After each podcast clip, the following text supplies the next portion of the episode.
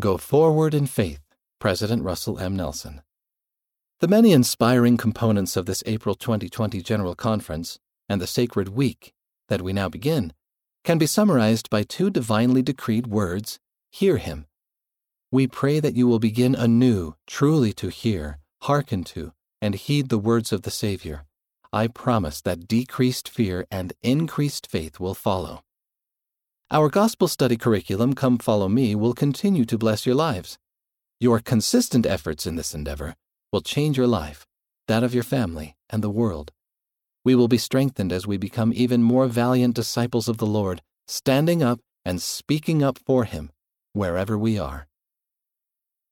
Please use this time when temples are closed to continue to live a temple worthy life or to become temple worthy.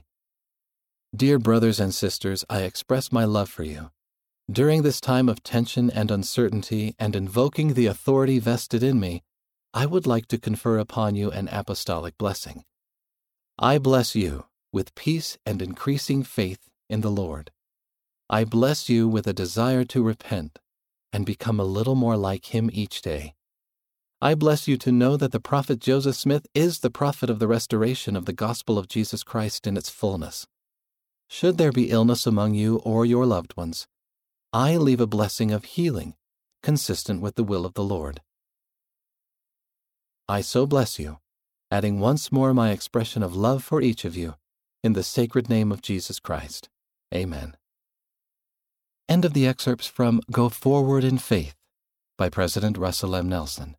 Read by Wes Nelson.